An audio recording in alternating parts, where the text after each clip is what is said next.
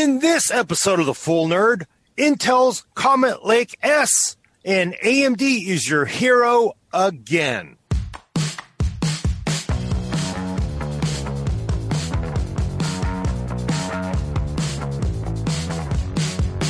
Welcome to The Full Nerd, episode 140. I'm your host, Gordon Mah Ung, with co-host Brad Chacos. Hello, Internet. Alaina Yee is here, of course. Hi, everyone. And Adam Patrick Murray is controlling the horizontal and vertical.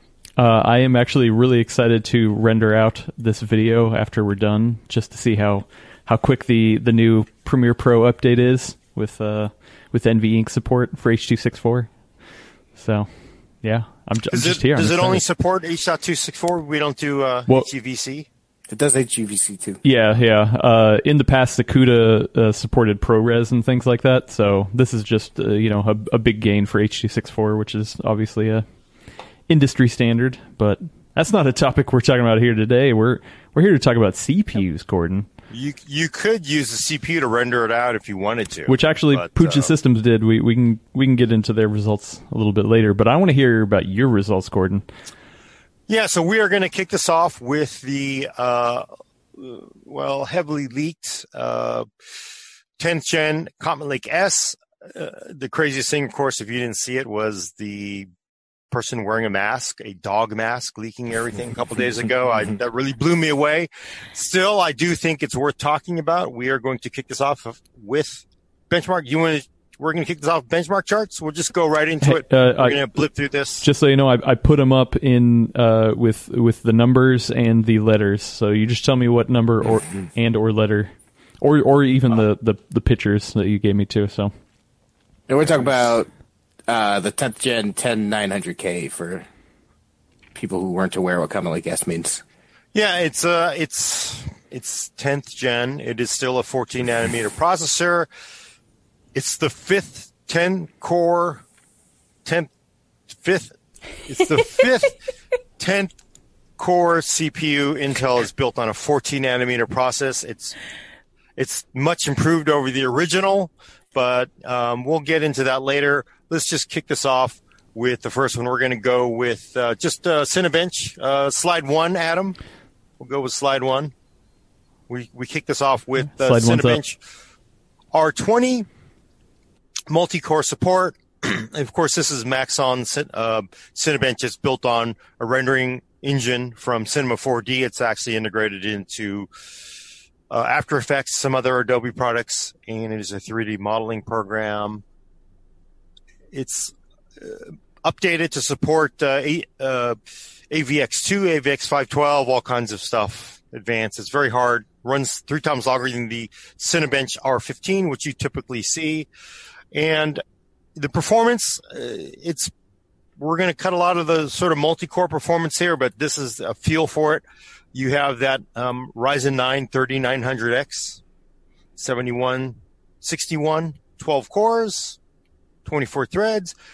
Right after that is the Core i9 10900K, 10 cores, 20 threads, 6200. It is what it is. I think it's basically what I've been saying. And the performance, if AMD made a 10 core CPU, it probably would be right there with that uh, Comet Lake S.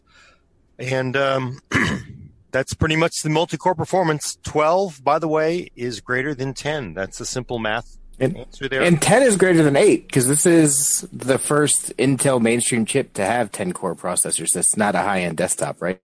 Yeah, not a high-end desktop, so it's a small socket. It is a new socket, LGA 1200, incompatible with the previous ones because. Uh, and uh, you can, I put in some historical tests. I will say the Ryzen 9, the Core i9 were run with the latest version of Windows, latest NVIDIA drivers, as well as uh, latest BIOSes, all blah, blah, blah, blah, all mitigations in place. Um, the other chips here for the 3950X, the Core i9, um, eight cores are with uh, previous BIOSes, different boards, but you still get a feel that yes, you know, that 10 core, it is what it is. It's not 12 cores, but it's not eight cores, right? it's 8 It's two more than eight. It's two less than 12. That's the basic math. Uh, we'll go on to the next one, slide two, Cinebench R20 single thread performance. Um, uh, again, Cinebench takes three times longer to run than Cinebench R15. It uses all kinds of um, AVX2, AVX, AVX 512, which is a little harder on Intel. Their clocks fall back a little bit. Their turbo boost doesn't pay off the dividends you would get out of, say, a lighter load, uh, R15. I would say essentially these are dead on tie. I will say my numbers were a little less than some sanity check numbers I've seen. Um, not enough to really make a difference still. I mean, basically, this is all the same. If you're buying these CPUs for single threaded performance on a heavy load, that's AVX 512, AVX 2, it's pretty much the same, right? Not a, not a, not a deal changer. Well, as far as your numbers being a little lower in sanity check, uh, it sounds like you need to have some pretty wild cooling for this to yeah. tame this beast. Uh, so I wouldn't be surprised if even if you had like you had a Kraken, I believe, on here water cooler. Yep. If someone else had a different water cooler, it'd probably you know sway at those few points. Yeah, you know, uh, definitely it's not a it's a 120 watt TDP part. Uh, Core i9 is a 95 watt TDP part, so it's definitely a harder a hotter running chip. No surprise. That's one of the reasons why Intel apparently needed that new socket. They need more power to run this thing even. But um, again, single core performance, not bad, good, but you know, mm-hmm. again, on a harsher load, it's, it's pretty dead even with Ryzen. So you would expect Intel to have a lead and it does have a lead, even sanity check, but it's not a huge game changer. So, uh, the next one we're going to do is a Corona renderer. and this is a, a non-biased uh, photorealistic renderer uh, again, uh, even with 3D modeling, which loves uh, threads and cores, there are some engines that like some CPUs more and they may like other CPUs more. And you see Intel, that 10 core part in the Corona renderer, which I'm going to point out is something that AMD originally brought to our attention back with the original Threadripper came out. Intel actually does pretty well in the Corona renderer. You know, you expect it to be a little bit slower, sort of halfway again between the eight cores and the 12 core part from, but it's, it's essentially, what are we looking at? Uh, more than halfway. about 8%, right? Whereas with uh, uh, our uh, Cinebench, it was about 15% slower or Ryzen was about 15% faster. The Ryzen part's only about 8% faster here. So plus or minus. Still, faster is faster. Ryzen 12 core wins and it's cheaper. We're not going to mention that till later. Uh, next one, we're going to do a handbrake encode uh, because essentially for all your 3D modeling loads, all your, your multi-core Lovin applications, 12 is more than 10, 10 is more than 8, and that's basically the math you're going to get. Some things are closer, some things are farther for that part. If you want, if you're really a 3D modeler, you're going to want more cores. Clearly, 12 core Ryzen, 16 core Ryzen are better picks than the 10 core part. No surprise. So, uh, let's look at it in Handbrake. This is slide three. For Handbrake, we use uh, 1.3.1. We take uh, 4K Tears of Steel open source video. You can download it, and then we just can we transcode it using the uh, 1080p HEVC H.265 preset. 1080p, 30 frames a second. Shorter is better. Um, again, uh, Handbrake, the 12 core 3900X is faster than the, the 10 core. Uh, looking at what about 16%? Sound familiar? Pretty close to that, uh, uh, Ryzen R20. So again, 12 better than 10 and, and mm-hmm. pure thread load when, um, it's about 20% more threads on a, on a 12 core Ryzen 3900. Yep. But you mean the Intel chip is clocked a little bit higher and just because a program uses more threads doesn't mean it uses them all evenly too. So you see a bit of a drop off, just like you do when you do multi GPU gaming. There's a little bit of performance drop off the higher you go. So it's not surprising that's not a, you know, straight linear 20% gain for Ryzen and all this. Right. And it never is. And people who think, Hey, oh my gosh, I have a 16 core CPU. I'm going to get, you know, twice the performance of an eight core. It often is not true. But again, uh, Handbrake does like more cores this is using the CPU to do the encoding, not the GPU, and 12 is better, right? Mm-hmm. Oops. Uh, the next one is slide five.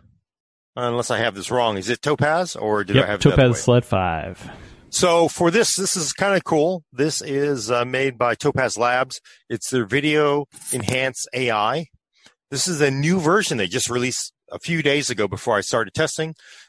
Um, it, it uses Intel's OpenVINO to to use AI to upscale video. For this, I tried to make it realistic. I took an old fashioned uh, flip cam style Kodak that I shot pictures, videos of my kids with 10 years ago or eight years ago, 720p. I wanted to up, uh, upscale it to 1080p using the Gaia HQ preset in Video Enhance AI.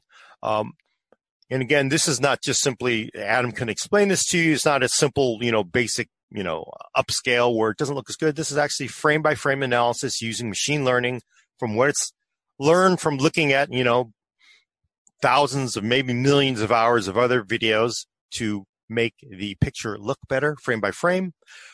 It is a really, really long test to run. That's 232 minutes on that Oof. Ryzen 9. And I, I basically, for my testing, I was up to five o'clock in the morning. I started it at like, I think at five o'clock when I took, went and took, took a nap and then I came back, it was done. But, um, you know, in Topaz, OpenVINO performance, uh, 5% for that Ryzen, still faster, but that com, that Core i9 is pretty, pretty damn close considering that it has two fewer cores, four fewer threads. And we are looking at one, two, three, four, four hours, four hours to run this encode. That means that CPU is running four hours to do this load. So a lot of the boost um, advantages the Core i9 might have don't really appear. So I think this is an indicator that obviously Intel's OpenVINO might run a little better on on uh, Intel hardware, but still, 12 is better than 10 in the end. Mm-hmm. Uh, before uh, we get last... to the next one, real quick, uh, Blue Kid gave us uh, two dollars. Thank you so much, Blue Kid, uh, and asks, uh, "How does one work for you guys in any capacity?" He, he, you know, we we have some labor proposals here. oh, I, am It's above my my pay grade, but or maybe just mowing I'm the sure. lawn, like at the office or something. There's so much greenery in San Francisco. Yeah. yeah, I don't know if we're going to be having a intern program anytime at, at this point. yeah, we'll see. But Mowing but, lawn but thank you anyway, Blue Kid. I appreciate it.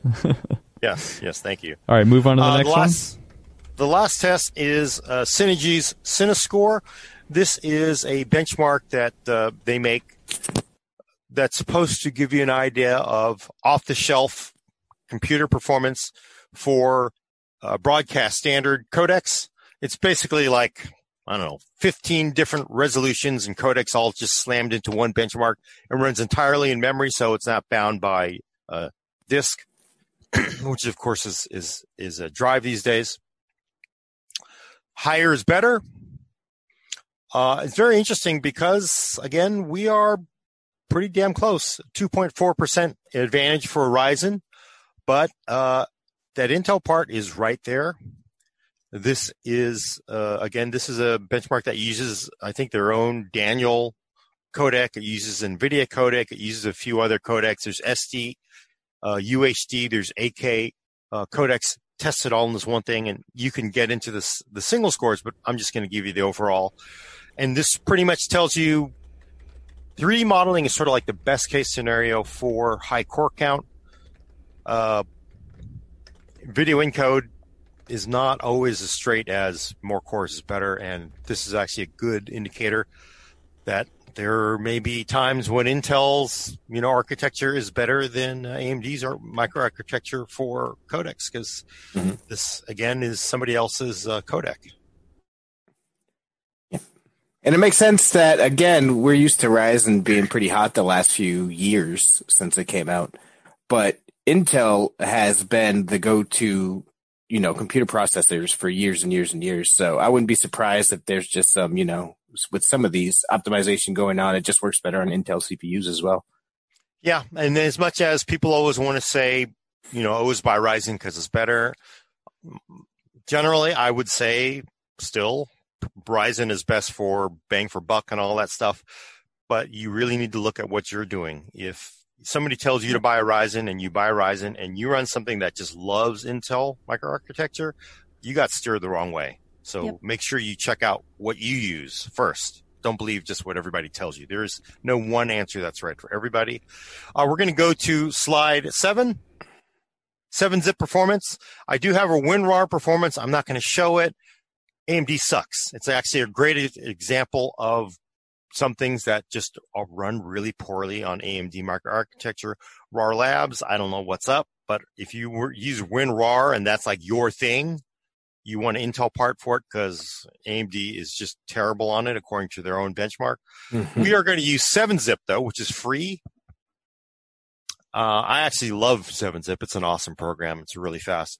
I actually I did an article about software with pain for a couple weeks ago, and most of the response I got back to it about missing programs was actually people going WinRAR, and I'm like, why are y'all using WinRAR? Is there something I'm missing? Go use 7-Zip. Yeah, I mean, 7-Zip WinRAR Yeah. 2, besides the fact that it runs badly, poorly Mhm. on AMD, I don't think it's free, is it? You got to pay no, it's for it. not. No, you got to pay for WinRAR. Yeah. Yeah, 7-Zip, I'm like, you know, I'm definitely, I would definitely say do 7-Zip over WinRAR. In my own case, Yeah. I did do testing. You could read our story. Intel fans, go there, look at that WinRAR uh, result, send it to all your AMD friends just to make them angry. But 7-Zip, performance, multi-core test, again, um, this is something that AMD traditionally, if this were a first generation part, Intel probably would have cleaned their clocks in one of these. Multi-core performance, they're definitely beating Intel, period, no matter what. Sizable advantage. Uh, let's look at it. 26% for the uh, decompress and 45% for compressed performance. So it's a huge Dang. win for AMD. You know, that's cache, that's out of order, that's memory latency. There's all kinds of things. There's different parts of it that it favors. Clearly, if you're running 7-zip, AMD is the way to go. If you're on WinRAR, go Intel. But I also do like to do single core performance as well. And this does show you that Intel's advantage in clock speed does matter because here it's not as huge, but you're looking at a 7.6% advantage for Intel in decompress and about 18% for compress. So there are times when that single core, single thread, light thread performance, uh, Intel definitely has advantage of one, two, three, four threads, and it it's a good win there. Uh, but you know what? Intel didn't sell this CPU, market it anyway, as world's best multi-core performance CPU because they know that is something they can't make that claim to because clearly Ryzen is better. What they said was like, hey, we make the best gaming CPU. So the next chart, slide nine, Which, before we even start, I, I have to mention uh, this is something that's bugged me for a long time, uh, and we even got a, a comment on Discord. I think it was CausMC had had pinged me and said, "Oh, hey, let Gordon know that there's a typo in his article. Uh, it's it says 19 by 10 when I think he means 16 by 9." And I was like, "Oh no, don't worry. Gordon doesn't." He, he replaces ratios with shorthand for resolutions, uh, and it makes no sense. It really annoys the hell out of me. Adam and I had this huge conversation about it the other day. It's one of the rare times I've ever heard Adam sound even slightly cranky. I mean, it could have been the day, you know, quarantine gets to me. No, it's because that's the way you do it. No, That's there's reason plenty why. of other ways you can do it. If you go back and you read video card reviews from the year 2003, nobody's going to be saying, "Oh, we tested this at." Um, 1920 by 1080. They're not going to say that. they're not going to say. They're not going to say 1920 by 1080. They're not going to say 720p. They're not going to say FHD. They're not going to say 4K UHD. They're going to say 1920 by 1080 or 19 by 10 uh, because everybody understands Well, understands. one of those 19 by 10 is one of those is right. The other one is is a ratio. 16 by 9, 19 by 10 is a ratio. also, Gordon, 2003 was 15. No, wait. That was 17 years ago. here. Let me tell you this. Yeah, j- just because other people did it doesn't make it doesn't make it right. That was right? 17 years ago. It's a long time ago. if this was good enough Those for Anand, can drive now. Wait, wait. if this is good enough for Anand, if it was good enough for Kyle, uh, the original Kyle, not the new Kyle, if this was good You enough for Thomas Pabst, it's good enough for you. Okay. What do you? What do you? You, You know, so, already- sometimes sometimes you need to be able to stand up to the system and say, "No, it's just wrong." And in this I- I case, just- I'm saying, "No, it's just wrong." should I say what's better, 2160p or 4K 1080p. UHD plus? 1080p and 4K is what I use in my video card Yep. reviews. Yeah, I mean, Why not e- FHD? Either FHD, yeah, Brad. e- either way, those are actual standards. 19 by 10 is not a standard. Nobody knows what that is, other than, I guess, some you know PC reviewers online. From the from the classic, the classic way they used to do it, Uh-huh. right?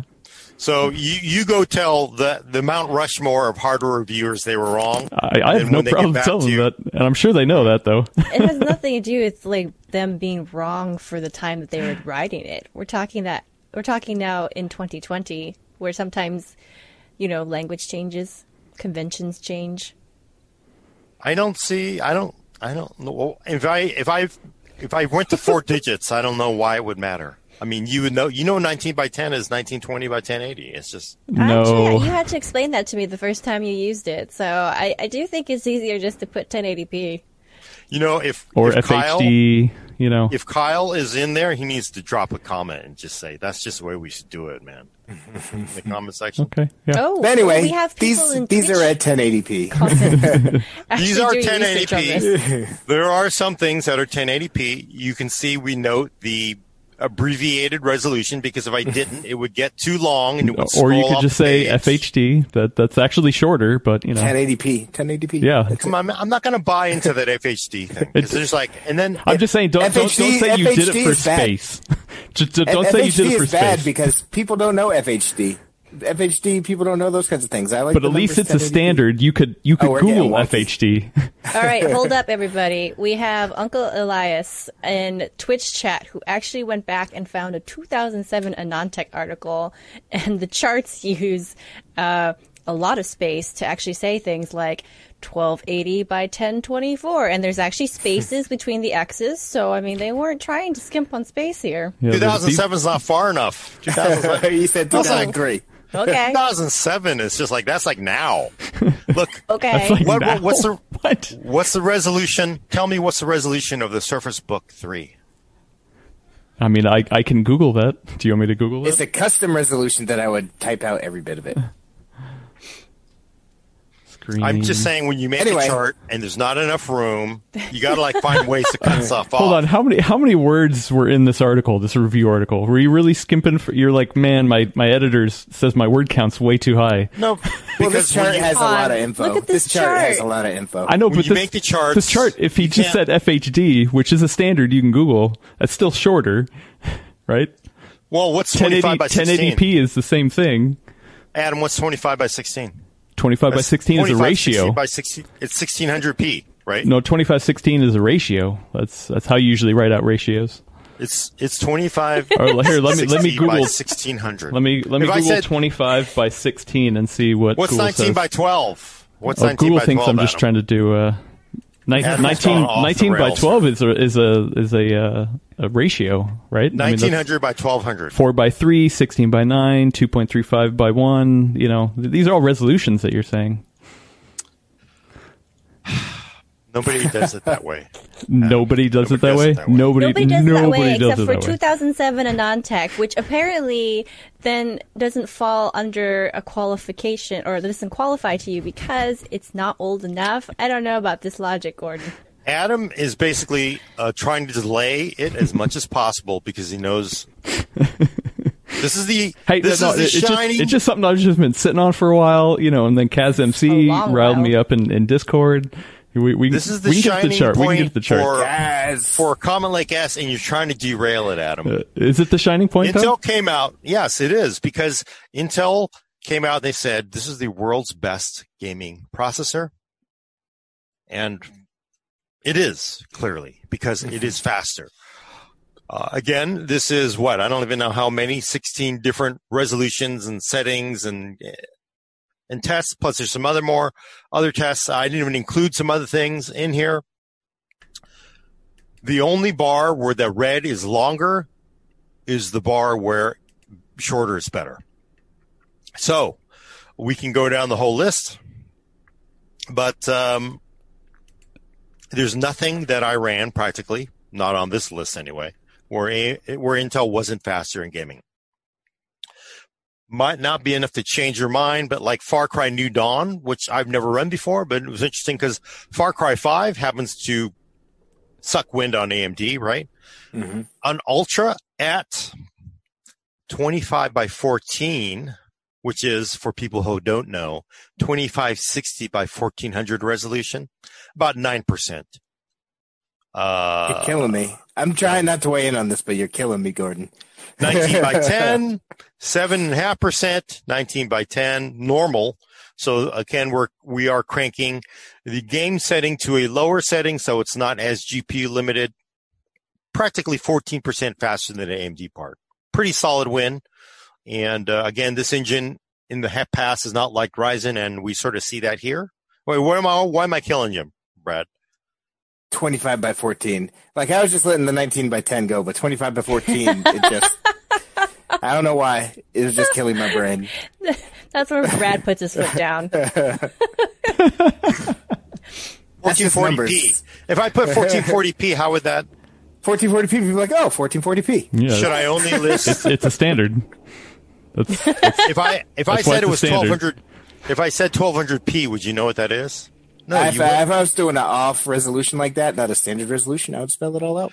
Yeah, but so then I know what. So I know I do. I do some at 1200p or some at 1080p, and then some at like then some are 1920 by 1200p. That's just well, if if if you do 1080p, no, if you do 1080p, it's pretty much always 1920 by 1080p, right? If it's but if it's ultra wide and the you know and it's 1080p, then you still want to list out the width and the height because it's it's not the same. Mm, okay. I agree. Ashes of the Singularity at 1920 by 1080p, 7.5 percent. This is doing the uh, uh, uh, crazy preset, and I also tend to use their uh, CPU focus because supposedly years ago they told me they throw more units at the screen. You're sort of measuring the impact of more units in a, in a in a real time strategy game. Should be more of a load, and Intel has about seven and a half percent load uh, lead. Uh, Chernobylite. both of these at 1080p, 1920 by 1080. FHD is uh, 7.9% on high. Again, less of a GPU load. About 2.6% on Ultra. Uh, both of those in favor of Intel. Civ 6 Gathering Dawn. This is a fairly new uh, version or uh, expansion pack for Civ 6. This is the only looking at AI, how long it measures. Uh, it takes for the computer to do its move after you submitted its move and about six and a half percent for uh, Core i9, 10th gen. Metro Exodus, a little bit of a surprise here because uh, Extreme, obviously you're very GPU bound, three percent advantage for Intel. RTX, which I thought would actually be even worse, uh, only about 4.3 percent, and then on high at 1920 by 1080, uh, 19 by 10 FHD is uh, 6.7%. So it's still very, very heavy GPU bound game. Um, but, and again, Intel still faster. Uh, Quake 2 RTX, fully path trace, which is probably of all the ray tracing tests I've run, is probably harsher than any of them. About 2.7% faster for Intel, practically within the margin of error, but still the margin it leans towards Intel. And uh, it is RTX. That's fully path trace. I was quite surprised. That's at uh, 19 by 10, 1920 by 1080 FHD. Uh, also, Red Dead Redemption 2, uh, 19 by 10 Ultra, which should be a very much uh, GPU bound setting. Uh, in Vulkan, about 4% for Intel. You know, decent. And um, I still need to play that. still need to play it. And again, you know, you're not seeing anything that is leaning toward AMD. Just about everything is going to lean toward Intel. It is mostly single digits. So some people might say, well, that's not a lot here. I mean, obviously Far Cry is better on Intel. Last one I'm going to close with is uh, Gears of War and uh, Gears of War 5. That one surprised me. Yeah, um, on Ultra at 25 by 16, 2560 by 1600p. It's uh, 6.2% for Intel on Ultra at 19 by 12, which is um, FHD plus 1200p. or 1200p. It's 17.2% for Intel. Moving to medium, of course, which we're very much not GPU bound in the benchmark. Apparently, the GPU that test is very, very um, tough. But I'm going to guess at, at medium, you're not bound by the 2080 Ti that I use for all these tests. And uh, you're looking at a 48.8% advantage for that Core i9. And there's also a CPU frame rate, which I thought would have been higher, but still 35% for Intel, which is, I'm going to guess, uh, Gears of War 5 is that's what we'd be rendering at if the, the GPU wasn't the bottleneck in all our performance. So pretty much solid win for gaming. There's a couple things I, I do want to mention. I was surprised that AMD won at. One is, um, CSGO.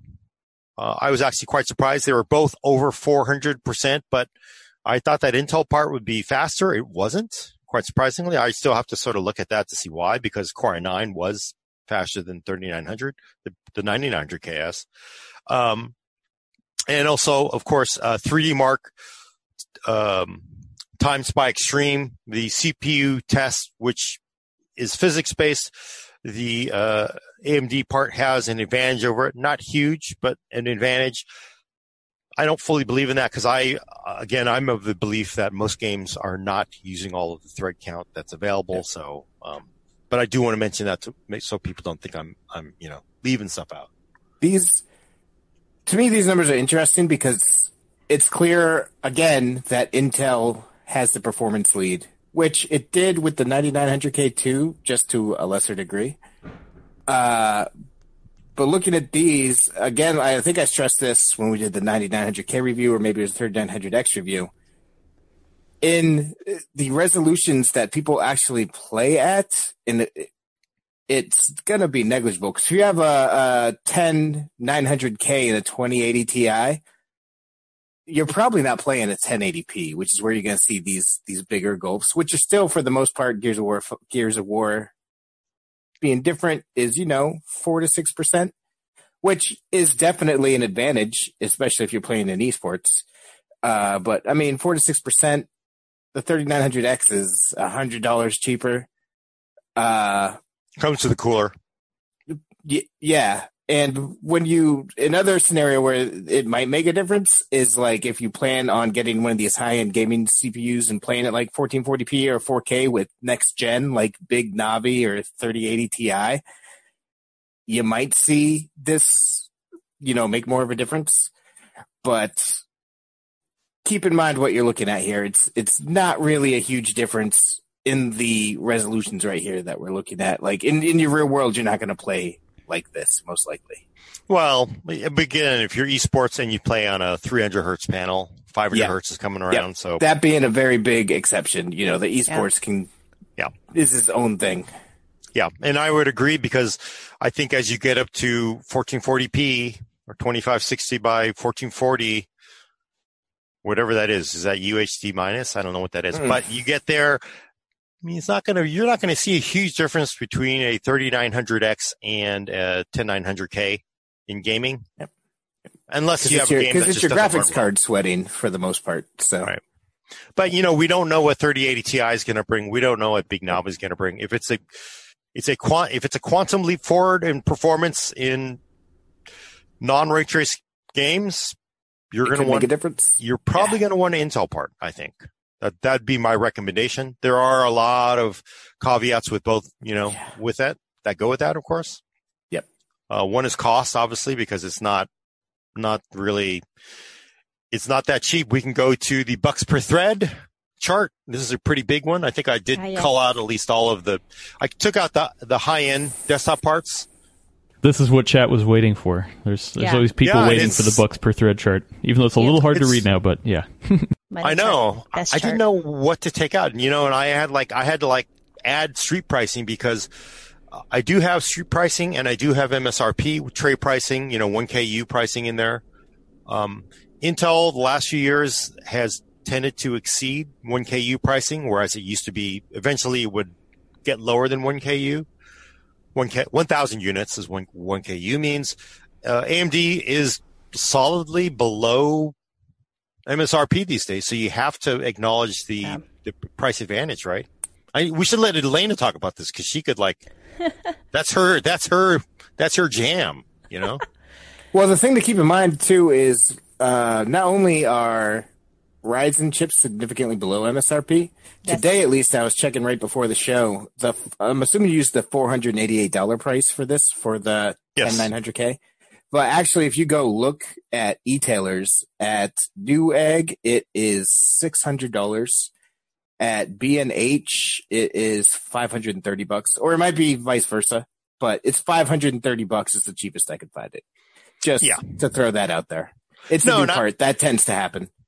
That tends to happen, but I think the thing that's a little disheartening about that for somebody who was like, well, there's a, it'll settle down. It doesn't because look, I also included the street price of a Core i9 9900K and it's not lower. I don't think. Let's see, where is that 900K? Mm. No, it's been high. It's been out of It's- stock or high. Yeah. Yeah, for a while Even- now. And the crazy thing though is I was like, well, what about the 9900KS? Cause like, well, should I even include the 9900KS in the testing? It's like, I realized that basically that part has basically vanished because I could only find it for $1,500 for that KS part. and it's really just, it's, it's really expensive per, per thread, which if people who are new to the bucks per thread, it's basically where we take the total amount of threads you are paying for the CPU. It's it doesn't impart performance necessarily, but if you believe if you are shopping for more threads because you are a 3D renderer and you want more threads because you like the idea, this chart does give you an idea of, of what's the better value. Um, all that said, I will say the street price of the Core i9, Intel did a lot of things right because that 10900K, if it ever does get to the $488, which is on this chart, it's about $24 per thread, which isn't that far from the MSRP of a 3900, right? Which is $21. So $21 per thread versus 24 is it's it's not bad. It's not bad. It's like the first time I think we've really not the first time, but I think it's uh it's starting to show that AMD has put enough pressure on Intel that we're getting uh, more parity between that kind of uh, core thread or cost per thread analysis that you're doing. Before, if you look at some of the older parts on that chart, man, it's just like just shoots like straight to the right there. It's kind of intense. Yeah, no, it's really. I mean, some of the value is is absolutely horrible. Like, look at the Core i5 uh, 9400F, which you know, heck, that's I think is like six six cores, six threads, no hyperthreading. That part gets replaced by. So arguably, I mean, there's a K part, but Core i5 10 600K, you're getting six threads, uh, six cores, 12 threads.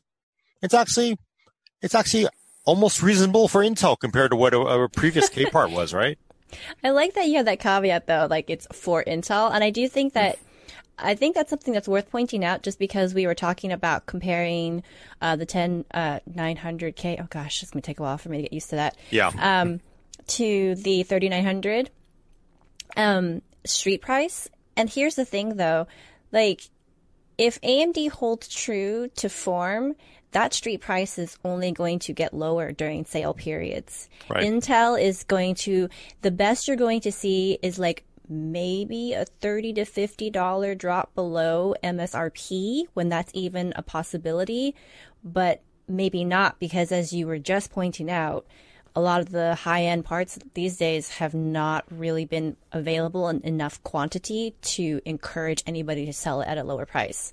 Right. so that's that's what's kind of killed them, right? Yeah, it's not so it's not gonna be this thing where it's like, okay, well they're kind of starting off roughly in the same area, and right now the the Ryzen part's lower because it's been out longer. You know, there's they have had more time to put you know stock into the channels, um, but it's not necessarily going to reach parity even in that regard because Intel's always kind of run things differently. So. I think that anyone looking at this proposition and thinking, well, maybe I could wait for it to go on sale, it's that's not going to really happen. You're going to just have to choose if you're going to shell out the more money for Intel or if you want to go the AMD route. I mean, yeah. Look at the. So this is a horrible. This is sort of that problem, right? I'm just. I was just Core i7 9700K, eight cores, no hyperthreading, $48 per thread, right? I'm really glad this chart is making me think of it that that only lasted for one generation for whatever reason, maybe for security reasons. The last generation, maybe it was for product segmentation reasons, and they realized they messed up. Uh, there were no hyperthreading for ninth gen desktop parts, and that was a big mistake. I hated it the second I saw it. That wasn't the way to fight against Intel. Now, all these chips have hyperthreading again, which is great. It makes a huge difference in value proposition. Yeah, because look, you As you can see, forty-eight dollars per thread to that Core i7 10700K, which hey, they switch on hyperthreading, yay! And what you now get to twenty-three dollars per thread. No, I know people are like, well, what is this? Is a crazy metric, but you know what? If you run Cinebench, if you run Corona, you run all this modeling, V-Ray, all this stuff, hyperthreading gets you a significant amount of performance that you're now getting that Intel wasn't giving before. So that's hmm. as much as people are a lot of people here to sort of like bag on Intel. Intel has made the right move with these 10th gen parts. And I do think, I think like even the 10900K for all its warts, it's not faster than a 3900X. It's not cheaper, but it isn't a bad part because it's that the 9900K didn't deserve to be in the same room with the 3900X. It didn't deserve to be priced more than 3900X. This part, at least, you know, you're getting somewhat compatible multi-core performance. You're still getting outstanding single core, you know, two core, that sort of gaming advantage. So, you know, I think it's better. You know, it's a, it's a solid part. People may want to just kind of like, oh, dismiss it, but this is a very solid part for Intel. I mean, it's, it's way better than the ninth gen situation, it feels like. Yeah. This is definitely Intel doing the best it can with its fifth year of 14 nanometer. I mean, they really got it humming. Yeah, it was kind of a smack talk, but I mean, this is really them doing what they can. I mean, this is as best. Yeah. I mean, it's fast. They've definitely got this thing humming. They got more cores than ever. I mean, I yeah. have. It's not going to blow anybody's socks off, but I have no complaints about what this is. Yeah, I mean, I wouldn't be it's a like big improvement over ninth gen, like you were yeah. saying. Yeah, no, I agree because I mean, 9900K was like, you really had to like they had been boxed into such a tight corner. Like, well, if you play esports with a 2080 Ti, yeah. But I was like, other than that, why would you ever buy this part? This is like, you know, I want solid game performance. I don't care quite as much about multi-core, you know, and I'm going to deal with it. You know, it is what it is. We said that a couple weeks ago, right? It is what it is. It's it's not bad. So and now that the part we're going to talk about later, uh, AM4 coming to a switchover AMD's upgrade proposition uh, is an advantage over Intel because you could expect to get one or two generations of upgrades out of both of these motherboard chipsets. So, yeah. Oh, actually, uh, let's show uh, the last one. I do like this 11, the next slide 11. It's kind of fun because I didn't, I hadn't even looked at it this way till I was like, oh, I need to pull stuff off this chart, but let's put them actually all into one chart. This is essentially a chart of how much Intel has charged per thread for all of its 10 core consumer core processors. And it really is sort of like it was the height of Intel hubris. It was the famed 2016 Core i7 6950X Broadwell E part. It was a big socket part, 10 cores, 20 threads, $86 per thread. It was 1,723. I remember it because it was hard to that's one thing you will always remember. It's like one thousand seven hundred and twenty-three dollars for ten cores. At when the, the eight core chip was a thousand dollars.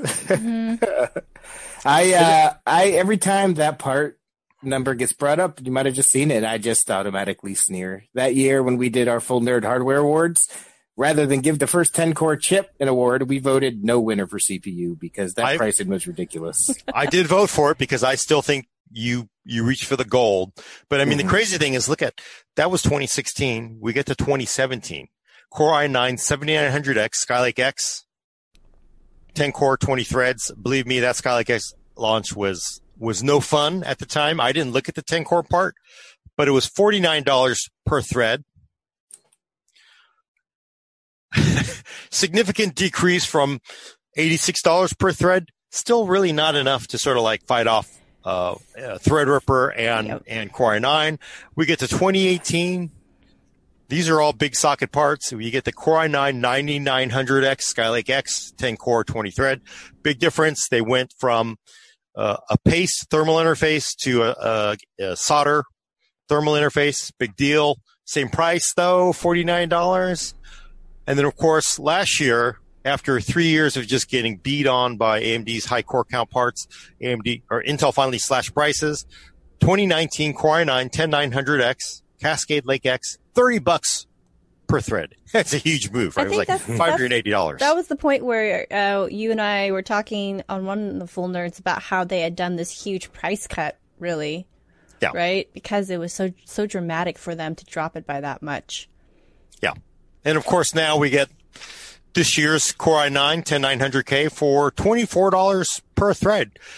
Slightly more than AMD. And, you know, it's actually, at least it's, it's in the ballpark, right? So at least it's in the ballpark. So that, I think that's, this people need to recognize this is the big ship turning around and Intel saying, we're, we're at least going to finally compete somewhat. So, uh, we, this just drives home uh, the ridiculousness of Intel naming to me even further beyond the whole trying to say something like 10 900K. Uh, the fact that they have a 10 core 10 900K, a 10 core 10 900X, they have a 9900X, they have a 9900K. it's like, oh my. This is why I always have to look stuff up before I say anything on the show. I know. You know, the really bad thing too is from Broadwell E to Comet Lake S, it's 14 nanometer. Every single part is 14 nanometer. That's that, that is a long time to be stuck on a process. And that has been the thing that it's just been Intel's curse is not being able to get off 14 nanometer for desktop parts. So uh, that's what tick tock tick tock tick it would have been back in the day. yeah. Uh, before we get get off this topic, we, we do have some some questions uh, rounding out your review. Uh, or earlier, somebody was asking, uh, did you get a chance to test any of the the lower end parts like the 10 700K or or anything like that? I did not. Um, because I, you know, I, I, I, was very interested in the, the, I was sort of interested in the high end part because that goes against AMD's sort of, you know, high end parts. I do think it's a solid battle there. I really need to get back in there, um, and, and look at the i5. That i5 10600K is, is, it's a pretty, pretty solid part, right? You're looking at, um, you know, because you're looking at six cores, 12 threads, obviously power is going to be up there, but you're looking at a base clock of four, one gigahertz up to four, eight turbo. And where is it in cost? Uh, where is it? Uh, $22 per thread. Not bad. Uh, you're looking at, if you're putting that up against the Ryzen 5 3600, 20, $21. Of course, uh, 3100, 3600X on the street is about $17 now. So still but uh, you're looking at six core, six threads. At that, you know, similar core count, similar thread count. The battle is not going to be at that disadvantage that the the i9 to 900K is. So I think it might be a lot closer. The issues, of course, would be thermals and power, and you know, you can AMD gives you a uh, a cooler that will at least run at stock speeds just fine.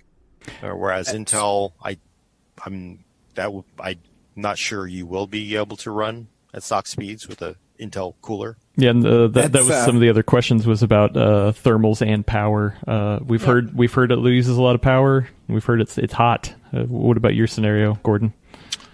Yeah, so I don't I didn't get a chance to look at thermals. You know, my feeling is unless you're thermally throttling, and again, you saw the result of running Topaz and Video Enhance for four hours straight. That's a pure CPU encode or AI. I don't think I, and it was pretty damn close to that, that Ryzen part. I don't think the thermals were enough to hurt, uh, hurt, hurt performance. Again, I was running a, a Kraken X62 on both of them, 100% fans with the fan blowing into an open case, but you want that for an ideal situation. What would be interesting is that cost advantage, whereas 3900X with a stock cooler versus a 10900K with an aftermarket water cooler. Yeah. I was uh, adding. I was reading cost, right? other site reviews as well, and like uh, Ian at AnandTech said that he he knows somebody who had issues troubling the cooling the 10900K with a Corsair H115i, like which is a liquid cooler, And Paul over at uh, Tom said that the high power consumption from the 10900K, you know, it was given their 28, 280 millimeter water cooling rig some issues sometimes. So it sounds like if you want to actually try to get those five to 5.3 gigahertz speeds with this, you're going to need to like invest some serious, like a hundred plus dollars in a cooler. Yeah. And I actually used to use Corsair H115's eyes for testing and I had to move on because we've been beyond those for Yep. even the Ryzen parts. Yep. So, So, Alaina? Well, um, kind of piggybacking on Adam here, uh, Twitch chat also is pointing out that kind of a counterpoint to you and Brad saying that you know Intel's made these great strides. They're saying that you know it's only insofar as much as they could. You know, given that they're still stuck on 14 nanometer, I presume is what uh, Uncle Elias on Twitch was saying that uh, they made the right moves, but it is more expensive. It runs hotter, draws more power, it requires more expensive cooling, and for most workflows, it's slower. And so, because of that, the pricing compared to Ryzen is still not where it needs to be to be competitive, in their opinion. No, no, I agree with you. Intel's just stuck because, you know, they can't cut, they can't, you know, this, if they were making, if 14 nanometer parts were falling off trees, they would have gone a price war. I'm sure. I'm sure Intel would have gone a price war with AMD, but they just can't because they don't, they can't make enough to cut the prices on them and go to a price war. So yeah, it, but you know, again, it's, it's solid. 10th gen, these, these parts are solid. I, there's definitely caveats to buying them, but you know, you shouldn't feel horrible. Uh, as far as power, we do have a uh, slide C, Adam, if you want to show that. It's kind of interesting. Although I'm going to point out weaknesses with it because I don't have matching power supplies. I use 1000 watt power supplies in both of these. One was 80 plus gold, one was 80 plus silver, and that's, I think at 20% load by 80 plus, that's about a 2% difference in efficiency. The Intel part had the 80 plus gold. The Ryzen had the 80 plus silver, so it's at a disadvantage on power. I basically ran a Cinebench. God, I can't remember. I'm sure it was 15, not 20, because 20 would have just taken too long. And um, I ran them on both systems at the same time, uh, measuring power draw at the socket. Uh, there were no fans running in the case, although the motherboards all had their crazy, you know, little OLEDs and their their little uh, lights and LEDs and all that stuff. But it was same GPU, uh, same amount of RAM. LEDs I really couldn't control. Interestingly, the Intel part had a, a decent power savings on very light loads, one, two, three, four. As you moved up to about, you know, heavier, four, five threads, six the Intel part just starts ramping up to significantly more power than the Ryzen, as you can see. I stopped running it on the Intel part after a certain amount because there just, there's no need to run Cinebench R15 with 18 threads because it's a, or, you know, 22 threads because it stops at, at, at 20. Uh, the next chart too, actually the last, hopefully we're going to show off is the same thing. This is Cinebench R20. Same, it run exactly the same thing. This is slide D. Same load on both systems, exactly the same time within, you know, a second. The red is the Intel 10900K. The purple is the Ryzen 3900X. As you can see, the Intel part is using almost 290 watts. This is just a CPU load in in uh, in uh, in Cinebench R20, and not only is it using about 30 more watts at the socket, it takes longer too. But you, so you also have to consider the the additional time it takes to run that load. Definitely, if you're in a place that you need to conserve power, Ryzen Ryzen is the way to go, and that's with uh, Intel having the advantage of an 80 plus gold power supply. If I had matching ones, I'll do it again. It's more scientific, but clearly, uh, 10900K uses more power.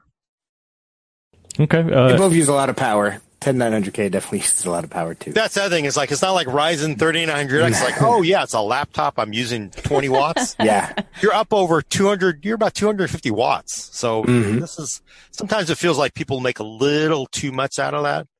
I mean, especially you think about you're you're cranking your CPU at 250 watts, and then your video card's using 250 watts. What, what do you, you know, five or ten percent more is not Is it going to make a, not- a deal breaker? Oh, For me, I've talked about this before. The power is not so much a deal breaker because again, once it's plugged into my wall, I don't really care. Uh, for me, we haven't really talked about it, but the lack of PCIe 4.0 support on these new motherboards is the big deal breaker for me.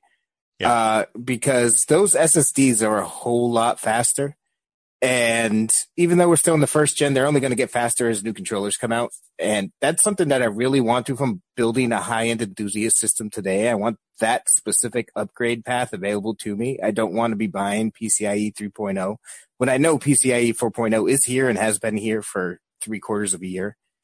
And to me, that's a major disadvantage for Intel at this point. I was really disappointed that they weren't able to get that in here, especially because all the motherboard makers are making it sound like next gen Rocket Lake S chips are definitely going to have PCIe 4. So that Yeah. that's that's a bigger consideration for me than power draw. yeah. I don't know how they're going to do that because it it's it's going to be a bummer when you look at those. Yeah, those those second gen PCIe SSDs. They're probably going to scream like. Yep. Right. Yeah, I'm holding out for those. I'm looking forward to them. They might even be faster than what you're getting out of a console. And then you know Oh. what are you going to do then? uh, one la- one last uh, thing on my end. Uh, Big Al uh, over on Discord had put in our questions channel. Um, they watched uh, Gamers Nexus and Hardware Unbox this morning, and they both mentioned that the Z490 has all kinds of BIOS issues. Did you run any, in, into any of those in your testing, Gordon? Uh, I don't know what boards they had. I didn't have issues. I will say there are things there I couldn't find. I know that supposedly there's PCIe overclocking. But you know, motherboard BIOSes these days, they're like, it's like trying to find your way through a phone tree of the federal government. You're going to be there for hours just looking for something, right? You, you just, it's just very hard to find. Uh, I also, interestingly, so you have the favored cores. So one of the features with 10900K or the 10 series is now you have favored cores. Basically, at the factory, they look at these two cores on each individual, each individual die. These are the ones that are going to run the fastest, and we'll tell you which ones they are. I didn't see that in the BIOS um, with Core X parts. They used to give you an asterisk to tell you which one. I also, I maybe I tried too early, but I couldn't find uh, uh, XTU didn't either. So I I don't know. I'm it's it's a little it's a little rushed. It's not quite complete in that, but you know I didn't have crashing. I didn't have craziness.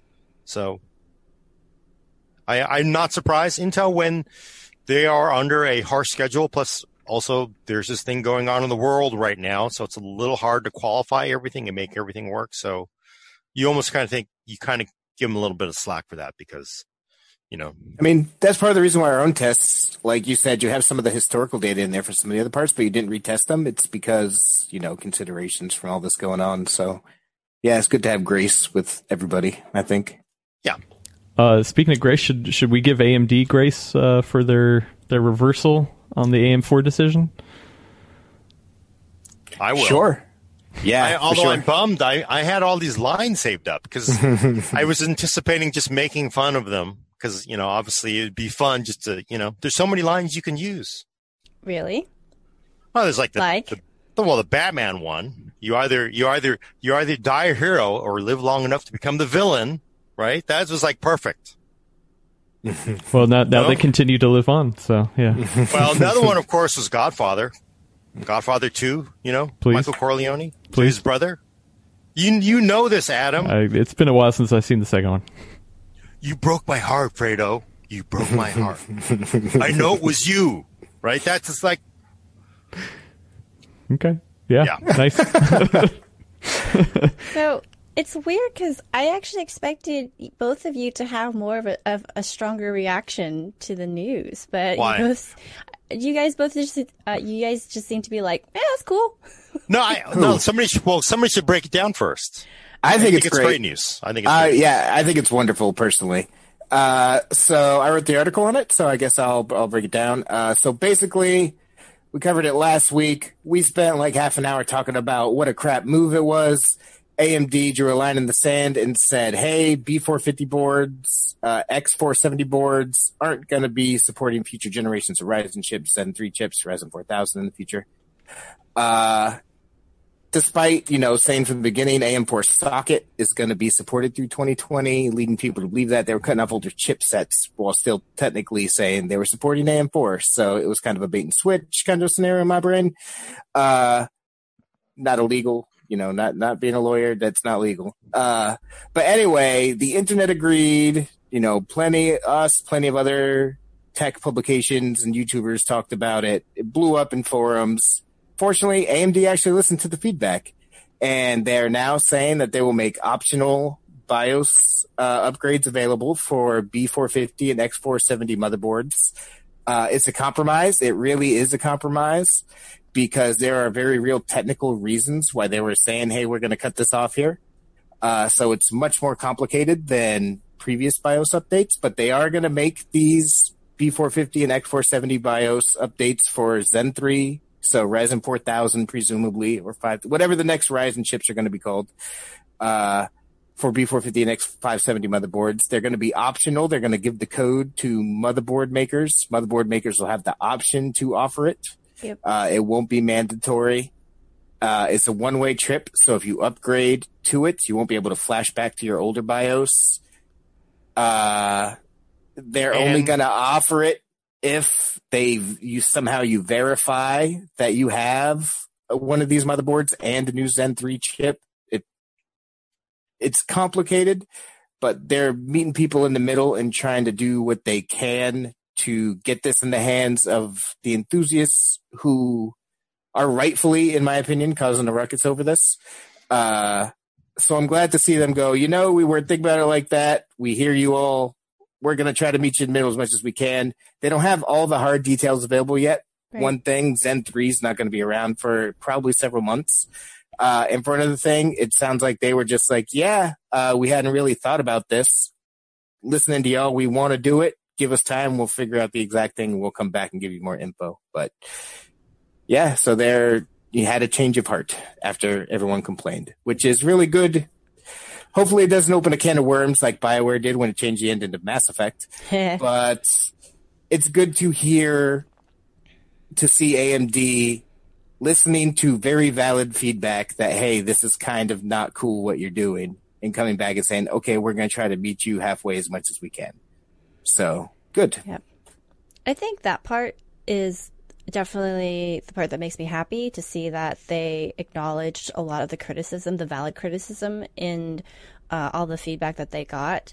The the part that I'm going to be really interested in seeing like what the developments are in the next couple of months before the launch of Ryzen 4000 is how they're going to thread that needle between making people who wanted to do upgrades happy.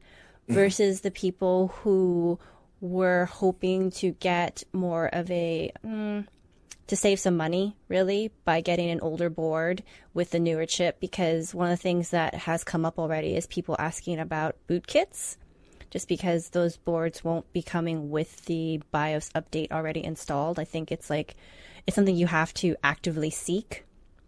And so it's not going to be ready right out of the box if you try to drop a Zen 3 part into it. So I wonder if they're going to just ignore that population or if they're going to come up with some workaround as well. Because uh, I think it was uh, Steve at Gamers Nexus was pointing out that it's expensive to run a boot kit program, and some of those ships just don't come back. So I don't know if yeah. For people who don't that. know, they would send you a CPU to do your upgrade, and then people just wouldn't send them back. Right? Yeah. Act, you're supposed to be a good citizen yes. to send it back. Uh, not even really high end chips either. They're just enough to get you like you know into a state where you can actually run a BIOS update, and that's it. And the thing yeah. is, these new to make room for all these new Zen three chips, they're going to have to get rid of a bunch of older support for a bunch of older, lesser used chips like that. Mm-hmm. Uh, and so those boot chip style devices are probably going to get checked out the window. Uh, so one of the things that they said is that their intent is to offer BIOS download only to verified customers of 400 series motherboards who purchase a new desktop processor with Zen 3. And that'll ensure that customers have a beautiful processor on hand after the BIOS flash. So my guess is you're going to have to already have a chip in a motherboard and say, Hey, I'm upgrading this. Not necessarily that, you know, I've been stashing this B450 motherboard for a year to wait for this. I don't think I don't expect them to send out boot kits just by the verbiage of all that. Yeah. So I think this is a pure play for people who already bought it. Uh, enthusiasts who want to actually upgrade and weren't just stashing parts. That's my guess, looking between the lines here of what's going to happen. Which, again, this is a very small subset of enthusiast users who are a subset to begin with.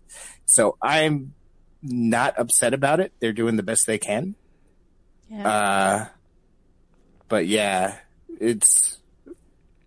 I don't expect boot kits. Well, I've I've seen some people, you know, say could this could this in the long run lead to some consequences that we're not thinking of? What what are those consequences? Gordon they're not gonna. They're not gonna promise uh, something like what they did with AM4 again. They're going to be much more specific in their marketing language, I think, because I think that's the big lesson from all of this is that they said, "Hey, we're going to do all this."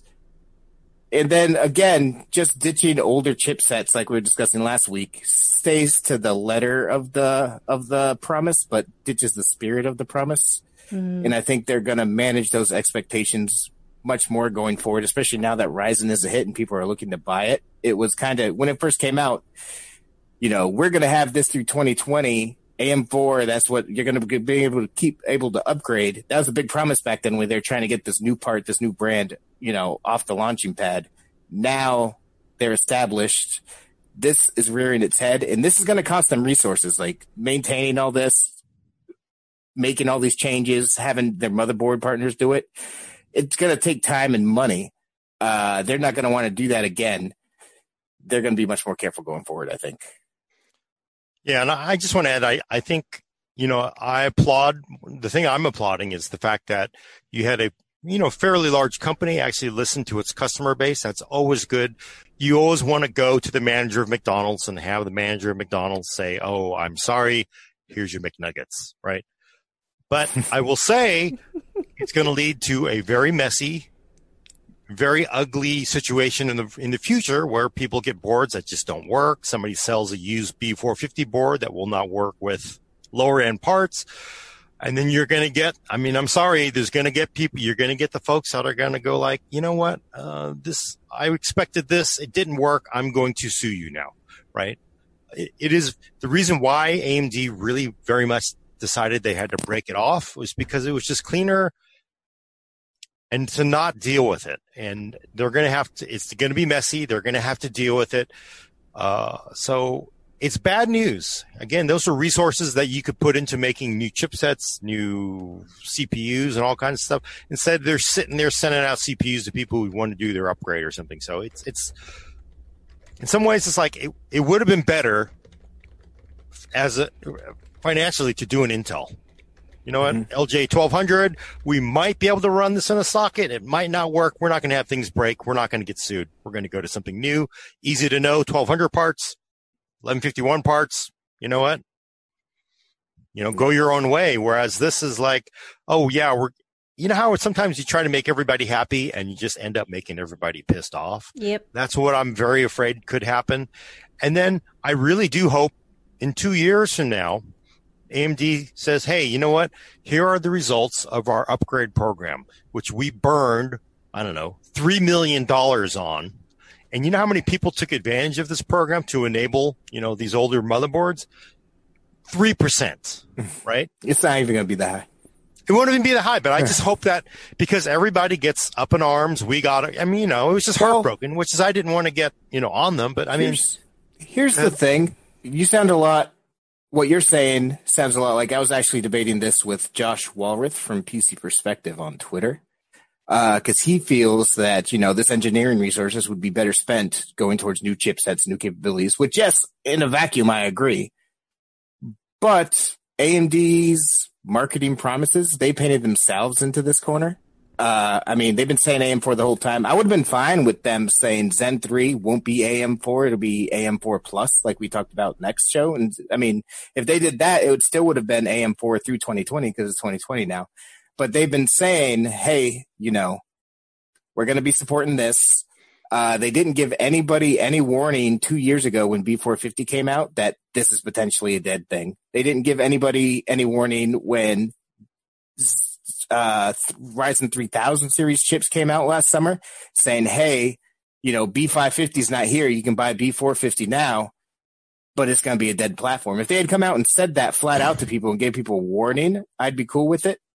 Uh, I'm glad that they made this reversal. I know it's going to cost them money and effort and time, and that sucks. But I think it's the pro consumer thing to do, and I'm glad to see it happen, even if it does mean less resources going to that future stuff. So here's a question for you two, actually. Do you think they're actually going to burn more money on an upgrade program kind of thing? Or do you think they would have burned more money by having alerted everyone in advance and then having all this, uh, all these B450 boards sitting because no one wanted to buy them because there was no path after uh, oh, you're that. you're buying into the internet conspiracy. That, I'm not. Uh, I'm not actually. I'm just curious. Like they misled us to sell us no, I don't think, boards. I really don't think it was on purpose because no company no. wants to deal with this kind of crap. Like it's it's just a mess. No, it's too sticky to want to bring that on yourself. But now that I have now we have this hindsight, I'm kind of wondering actually which way would have actually been financially worse for them, or like from our armchair perspectives here, obviously. Brad. I yeah. I think I think it would have been fine. I, I I I think if they had just disclosed it when Zen three at least came out or Ryzen three thousand, the Zen three Ryzen three thousand, you know, skew messes up my brain sometimes. Uh, but when the you know the current Ryzen chips came out, if they had just said, "Look, B550 is coming. That's going to have a future. It has PCIe 4. It's not ready yet. In the meantime, you know, here's B450. You get the exact same performance except for storage, but we can't guarantee that it's going to upgrade. We're going to try to make it so it's upgradable next time. We can't guarantee that right now and just been clear about it. I mm. think I would have been a okay with Middle that. Ground. I think in general, you know, the internet probably would have been pretty okay with that. You would have got people complaining because people complain about everything, but I think AMD, like I said last time, is coming from a.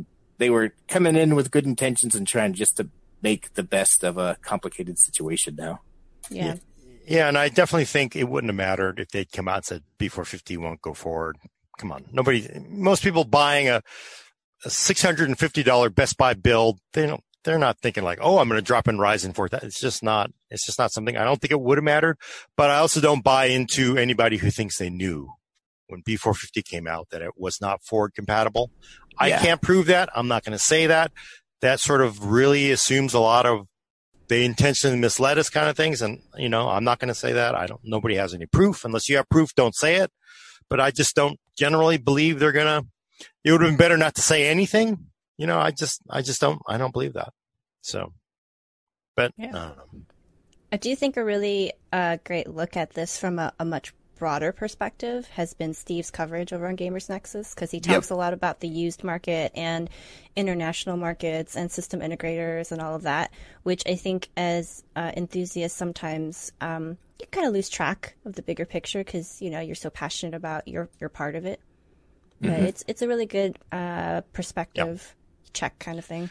No, I mean, I mean that's why when you know people say like you know, I love upgrading. I think it's a it's an awesome thing to do, but mm, you know, very few people ever ever upgrade a CPU and a motherboard. They just they just don't over the entire I, thing. You know, I agree with you. I agree with Josh, who I was talking about on Twitter. Uh, I agree with Steve from Gamers Nexus perspective of you got to look at this from the broader picture. I agree with all of that. However, personally, from my morals perspective, I think that they. I'm glad that they're doing this because they were leading customers to believe this B450 would not be a dead end and continue to be supported. So I'm glad to see them doing it. Yeah. I agree all the technical things. I agree everything that everyone says. I agree. I think they're doing it right by coming back and saying, actually, you know what? Yeah, we're going to support it. So, yeah. Yeah, I, that, that, that said, Steve Gamers Nexus. If you guys haven't seen it, anybody else? Uh, most of us probably have. He, he did two or three videos, and he goes into the technical amazing. reasons for this, like that we just glossed over here. We said, "Oh, there's technical reasons the why they're doing this."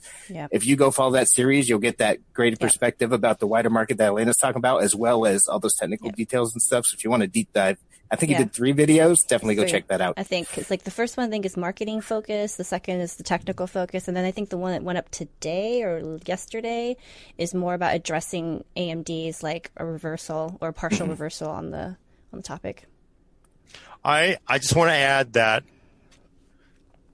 I love it that they listen to customers. Customers always right. I want my McDonald's McNuggets. There was only eight in here. I ordered a ten piece, whatever.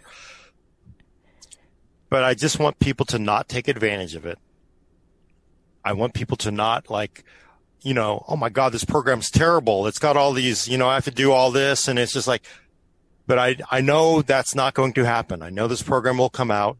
And instead of people saying, Hey, at least you gave me a shot, it's going to be complaining and, and yelling and, and just all the normal things that always happen when you try to give that customer a 12 piece McNugget box to just get out of my McDonald's. People are still going to scream. They're still going to scream. McDonald's. I know. I'm just, it's going to disappoint me because I know it's going to happen, even though I think I'm with you, Brad. They did the right thing because they sort of convinced people to do it. But sometimes it makes me think, you know what? Just take your lumps now and, and move on because It is a compromise. At, I mean, it is a huge compromise. They're going to be cutting out support for a bunch Yeah. of older chips with these BIOSes. It's totally an optional thing for motherboard makers that are going to have to opt into. Hopefully, once you know one or two big ones do, the rest of them follow suit. But it's going to be up to your motherboard maker, your specific individual board. It's a compromise. There's a bunch of technical and marketing and all kinds of reasons for it. So hopefully, people you know take that to heart. Uh, there are going to be people who complain, but hopefully the, Oh, the majority of the internet, just you know, discourse could be, "Hey, it's a compromise. We're a compromise as well. Everyone's doing the best they can." Yeah. I'm, I'm for, forecasting a class action lawsuit because I bought my B450 board on eBay and it didn't work. And then I fly, I got the, I, you know, just like it's, Yeah. just- it's going to be a mess. It's going to be a mess. But you know what, internet? We're entering this mess because of you. So I'm, that's, I. No, we're entering this Yeah. mess because of AMD marketing. I guess. I don't agree maybe with you putting it on people. See, that's gonna- the, I think our fundamental difference. We're, Brad, when you see the people that are complaining about like, well, I ordered a 10 piece nugget. I want two Big Macs. Like, You know- well, why would I give you two Big Macs when you ordered a 10 piece and you got shorted one? You I'm don't not trying to- deserve two Big Macs. I'm not trying to be a peacekeeper here, but I honestly think you're both right. Seriously, like I really think it's true that mm-hmm. AMD could have said it better, and because of that, the internet got upset. You know, so it's just it's both things all happening at the same time. So, Alaina, how would you get us out of your McDonald's? You're the manager. I saw it. It said 10 piece nugget. I got nine piece. I, I want something. You need to fix this right now. How do you Whenever I have an issue, they give me extra. Like if I go, hey, I only got seven in this McNugget, then they just give me, hey, here's a whole nother ten. They don't give me two nuggets; they give me a whole nother thing. Yes. Yeah, it's either that mm. or you give them a coupon to come back later when they're less angry. I'm just saying because what too. happens is people they don't want their one nugget, they want their ten nuggets, and then they want they want a filet fish too. Then they want the filet fish and apple pie. So I it, that's going to We happen. always have customers like that too. It's an unfortunate part of working in food service or retail. Well, It is getting up on five o'clock here, and all this McNugget talk is making me incredibly hungry. Yeah, we, we, That isn't a hint that I want to rush. That's just this McNugget. McNuggets are my Achilles heel. Mm. I, I could eat them by the Sweet and sour truckload. sauce. I get McDonald's notifications on my phone all the time. They taunt me. oh, We haven't God. seen you in a while. All right, yeah, we, we should we, we should get We on to some questions. to Q&A. Uh, yeah, if you have your questions, get them in the folder Discord. Link in the the description. We have a channel in there. You can put in the questions at any time of the week, and we'll get to them on the show. Uh, that's kind of the best way to get them in. Uh, so the first one comes in uh, from me. Uh, a little bit of breaking news. Uh, it's it just announced. Uh, Mark Hachman has a story on PC World that, that Intel has purchased the manufacturers of the uh, killer networking services. Uh, Gordon, what does that mean? What does that mean? So Killer, uh, the ancient history is it goes back to they made a, a network a network accelerated card with a hardware accelerator. They promised lower latency. This is they had really really bad runs of drivers and application support. People got very angry and upset. Sort of went away. It came back. Now people still think of Killer as really poor because they think of the 10 year ago or 15 year ago Killer. Today, killer parts are basically based on Intel parts. So it's basically an Intel part. And what they're saying is, you know what? we are paying attention to the software stack, so we're going to get you better software. For the most part, most Dells come with a lot of Dells come with uh, killer uh, killer software with Intel hardware. I'm going to guess Intel is going to buy them because they want to market gaming and they want to market. They do want the the access to that that software team from Killer. Uh, I don't know if it's going to work out. Killer again has been bought and sold by other people. They had a bad they had a bad streak, but most part lately been pretty good. I myself had in the old days had to change the Killer NIC in a laptop because it wasn't great. I put in an Intel card. Those days are long gone. They actually use Intel hardware. So yeah, no, that was. It's hard to come back from that, but they have. I think it's a smart move, seeing as how they've been pushing the gaming angle so hard to, you know, double down on killer networking as well to go with it. it especially because it's been gaming and Wi-Fi six and connectivity they've been, you know, playing up recently. So I, I think it makes a lot of sense. Yeah, no, I mean it's it's it, it's cool stuff. They have a lot of sort of gaming and enthusiast oriented features. You just don't get that in a stock Intel driver or utility. So this really it's got a lot of promise. And again, let me say this again: it's not the old killer hardware. This is basically Intel hardware with the killer software, which I haven't heard any complaints about lately. So uh, could be good. Does that mean that they're not going to show up on uh, AMD laptops? No. Um, in fact, I the the the the Asus G14, the ROG Zephyrus G14, that has an Intel NIC in it. I have seen many Intel uh, laptops with uh, Intel NICs. Intel they sell hardware. They charge you for the hardware. They want to sell more. It doesn't mean we're going to keep it for ourselves. They're going to want to sell AMD this stuff because they're selling them something. They don't care. Money's money. Unless it's Thunderbolt 3. That is a lot more complicated. No, I know, I know. no, yeah. okay, cool. Uh, yeah, like I said, uh, more information over on PCWorld.com. I just put the uh, the link in the chat. Uh, Mark, I is, haven't even read it yet. Yeah, Mark, Mark's Breaking following news. that, so Mm-hmm. thank you, Mark. Um, we got a question uh, a while ago that I've been holding on to from Yak Superman on uh, Twitch. He said, um, "Which laptop is better, the MSI GS66 or the Razer Blade 15 2020 uh, with the 2080 Ti with the 300 hertz refresh?" I guess they both have that. Is that what it is? Yeah, they're actually very close in specs. Um, it's hard to say. I haven't seen the Razer Blade. I'm still in the middle of testing the GS66. I still have some reservations. I don't think it's necessarily about the platform. I think it's about what's inside. I'm not really sure 2080 Ti and i9 8 core part is enough. That's like chewing off a little too much hardware for a 15.6 inch laptop. I think 9750, you know, 10750 with 2070 Super Max Q is probably the right place to be for that size. I'd have to see both. Uh, but again, 300 hertz panel, that, that GS66 is pretty sweet. I mean, it really, it's a nice laptop, but you get to that high end config and the thermals might be an issue. I love that 300 hertz panels are now a thing with these the new 2070 and 2080 Super. There's like so many more 300 hertz panels, and that's great because I know marketing likes to talk about 4K panels. I hate 4K panels in laptops because the things get too squished. It kills your battery life. I really think 1080p, maybe 1440p, although that's super rare, is the ideal place to be in a laptop.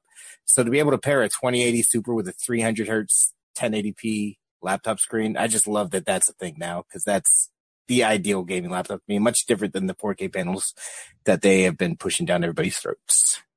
Adam would probably differ on that. He'd probably want the 4K. I'm thinking for the. Well, yeah, he's a yeah content creator, so Yeah, and I will say the high refresh does make a difference, as we've proved to ourselves. Um, I'm going to slip in real quick because I don't know if we actually already thanked people, Adam. So if I if we already did it, let me know. But uh, I just wanted to do shout out to people who left us a couple super chats earlier in the show. Oh yes, I, Uh, I es- think I forgot. I'm sorry. Yeah, Eskamonster with uh, another 20 Danish krone. Thank you for that. Appreciate it. Thank you. And then uh, LaSalle Rhymes the third did a drive-by uh, with uh, five bucks. Thank you. Says uh, looking forward to hearing today's topics tonight after they get off of work. So just want to make sure those people got uh, got acknowledgement. Nice. Thank you for that. Thank we you. Thanks, the y'all.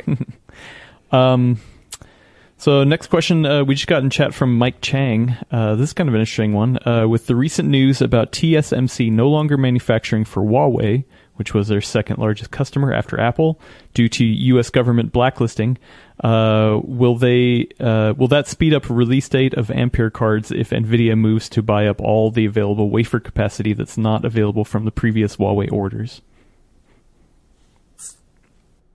Uh, it could if that you know realistic if that actually stops happening like they shut down this line they're not making any more etc cetera et cetera this is all very big multinational you know political kind of things going on uh i wouldn't try to forecast it too much from a technology standpoint but if in fact that does happen then yes you would think that it would you know if you have open lines it'd be easier to crank out more parts faster so makes sense. But again, I'm not trying to forecast geopolitical chip wars. Yeah, and then also I wouldn't assume that Nvidia would get to go to the front of the line because there's just Yeah. a company called Apple that might just and like, AMD. "Hey, AMD's bought a lot of it. we'll take everything you got, you know. So Yep, good point. Uh, all right, over on uh, Discord, back to the uh, AMD talk. This one's a, a stick with me here. The way it's written is a little com- complex. Uh, Borea Zero said, uh, "What are the chances of AMD supporting the first three iterations of Ryzen CPUs on AM5 on the same motherboard, like happened with 300 series motherboards and Zen, Zen Plus, and Zen 2? Technically, it should be easier because BIOS ROM will be big enough from the start." Does that make sense? yeah, but I don't sense. think they'll do that. I don't. I don't think they'll do that. We're talking about AM5. No. I don't think It'll it's going to happen after all this, especially. I think they're going to rein back their expectations a whole lot. I wouldn't be surprised if they try to do maybe three years of upgrades or something like that, or three generations of upgrades just to be out ahead of Intel still. But I think they're really going to start reining back expectations about forward backwards compatibility. Yeah, and it also really doesn't. It's you know they sort of had to play that game before because you know the AMD brand Ryzen hadn't been established. I would think with AM5 they could very much be more like Intel in a lot of ways, and you know kind of keep everything in one bin. And also, you also have to realize it's really cool to be able to run old hardware with new motherboards and all this sort of backwards compatibility stuff. But it, it can also drag you back. Like, what if they had to make compromises for AM5 in order to support uh, a Ryzen 2000 part? Would you be happy with that? I wouldn't be. I would want, I would want any AM5 to push forward, to go forward, and not worry about somebody, some cheapskate. Sorry, Alaina, buying some old CPU and then jamming it into an AM5 board. It's just not something they should be looking at. They should be looking at competing with Intel on performance. I thought the PC was open to all. That's all. It is. It is. And you know what? There's, we, in memory transitions, we had boards, they would go like, hey, it's DDR and DDR2. How does that work? Oh, like horribly. It works horribly. Always horrible. right? You would just like, you had like, oh, and we have a socket converter. How, does it well? Well, it doesn't work well at all. It's just terrible. It's all a compromise. Those compromises can just drag everything down. Or like, hey, remember when Intel used to give you two SATA 6 ports and four SATA 3, right? And they were, they would say like, oh, we did that because we didn't want board manufacturers to have to relay out the boards, right? In the end, you basically got this motherboard that had two SATA 600 and four SATA uh, 300 because supposedly to save money and to help support, you know, it's like, you know what? You should have just done all SATA 6 and just said tough, you know? Yep. No, I, I completely agree. I just think it's funny just trying to put those two statements of yours together sometimes. When you're like, on one hand, you're like, PC's open to all of them. It's like, push them It is. overboard. No, because you can't, you know, you can't, it is, you can't also move at the slowest pace, right? I know. You gotta, there's a point where you're, you're going to drop off. It's a bummer. I think, P- frankly, PC is very reasonable. It's not like Apple. Like they, they threw 32 bit app support in that latest uh, Yeah. OS out. You're screwed. You have Office. You, you know, you, it's perfectly broke fine. You have an eight year old version of Office that works fine. You have to buy a new one now. If you did that on PC, Microsoft should get credit for that. If you did it on PC, people would go up there with pitchforks. If you broke 32 bit ancient installs of PC on PC, people would be like, no. Apple does it all day, and people are like, "Oh, is I think four years is plenty of warning." That's what the response was from one Apple person, right? It's just like, what? Sorry. Also, 64 is bigger than 32. Why wouldn't you want the bigger number, Gordon? Just see, that's the difference. It's it's open, but it doesn't mean you know. Come on, there's and hell, you can run stuff from the earliest days of Windows in on current Windows 10. So All right, uh, a couple more questions, then we'll get out of here. Uh, Scorpio eight nine six has a really tough question. They say they have uh, sixty pounds, I think it is. Uh, I, I just looked it up. It's about seventy five dollars U.S. dollars uh, budget for headphones, and they re- really just need them for voice recording and listening. Which ones are the best ones? That's a that's a hard hard price range. Uh, you know, if you're looking for the best on that end, they say they they don't need it for gaming. Um, but you know, obviously open to gaming headphones if it's an option. Um, yeah, I know, I know, I know. Um, Hayden's recommendation at the low end of gaming headphones is the Cloud Alpha, right? Yeah, the cloud, Yep. HyperX. The HyperX Cloud Alpha. Yeah, I, I just looked on, uh, you know, some of the, the professional audio headsets. Uh, it's yeah, it's just hard. I Um, especially I mean, at that price range. Is there really anything on the professional side in that price range that it's a headset and not headphones? Because I feel like in that price range, you're really looking more at like gaming focused consumer type headsets. There are there are some, yeah. The the problem is is not just quality but also comfort too. A lot of them have the, the smaller Right. drivers, so they sit on your ear rather than over your. Uh, and me personally, I, I don't like that. Um, yeah, and uh, somebody's at least saying that the, the mic on the the Cloud Alphas uh, are not that great. So you're kind of it's it's it's hard to get both, especially for that. I mean, I the places I always kind of look at is you know the those Sony Sony has has some headsets, uh, Sennheisers. I've always been a big fan of, but I, I yeah, want to look into Steel Series as well if we're doing anything gaming related. Yeah, It I'm really thinking- depends. It really depends too, though, because people have really different preferences and what they think is a good mic versus not a good mic after a certain point. I mean, obviously, once you get past like stuff like syllabus, syllab- okay, I can't pronounce that today. sibilance. Uh, thank you, uh, and all that stuff. It's just then like some people think that this is too tinny, some people think this is too, you know, lows focus. So I'd also just might have to read some reviews and see what the reactions are and what the complaints are specifically about the mic, and see what you're willing to sacrifice given the price range. Like you're not going to be able to get like all the best things for that price. What about going for a, a lower end capsule mic, just USB, and then just using whatever headset jack you've got? You know, yeah, I mean it's the audio, the recording is the critical part. I think sometimes. Yeah, yeah. Honestly, I, I that's I don't know. I I wouldn't know. Maybe low end. like maybe there's a reasonable used market on uh, you know Yeah, yeah. I mean, re- really nice high end microphones and headphones. You know, can if they're treated well, can can hold their value. That's that's for sure. Um, yeah. uh, there's some good uh, recommendations in the chat. I'm I'm kind of looking up some of these. Um, but yeah, I just personally don't have any experience uh, that that I can talk to. So sorry about that. Um, and then over on Discord, uh, here's an interesting one from uh, C Money six nineteen. Uh, why is it cheaper for me to order parts from outside the U.S. and have them shipped in versus buying them in the U.S.? You know, I saw that question, but I didn't have a, enough time to start researching that myself. So, shooting completely from the hip and not having done any research, so like gigantic boulder of salt here, my guess is that something, I mean, the tariffs, you know, we're talking about US, right? So, the tariffs might be playing a factor in it. Also, just how the supply chains are working right now in terms of shipments arriving.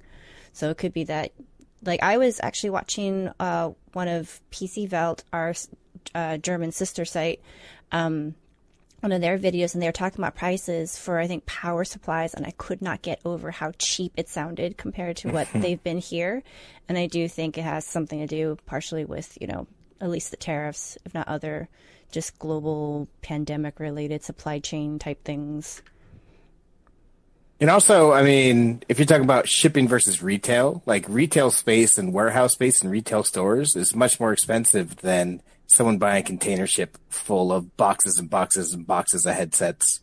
So it could just be economies of scale. Yeah, and also different markets too. Uh, although I will say CPU prices, RAM, SSDs, they tend to be very fixed. I was very sad to see prices in Taiwan of CPUs, for example. They're basically the same as here, but maybe other components, like maybe a case being sold in a, in a, in a different part of the world is just not going to be as much as the case here. So, and you are supposed to report things you buy, I think overseas, but nobody ever does. Uh, also, somebody oh. somebody says gray market uh, you know, is is kind of a, a, way to get certain certain items uh, as well. But yeah. But there's no U.S. warranty usually attached to that too. Exactly. So you are you're gambling with that. Yep. Uh, and last question from from Rare. I think it's actually kind of a fun one. Uh, assuming we're going to have more digital only product announcements this year, uh, I, I just realized Computex would have been at the end of this month, right? Next week, this week.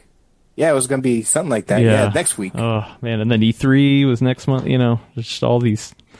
Yeah, it's a yep. bummer. Um, it says, uh, "Is it possible to have somebody from the Full Nerd do a live reaction watch party, uh, or is it more important to get your notes article together during a presentation so that you can post it as soon as possible?" Good question.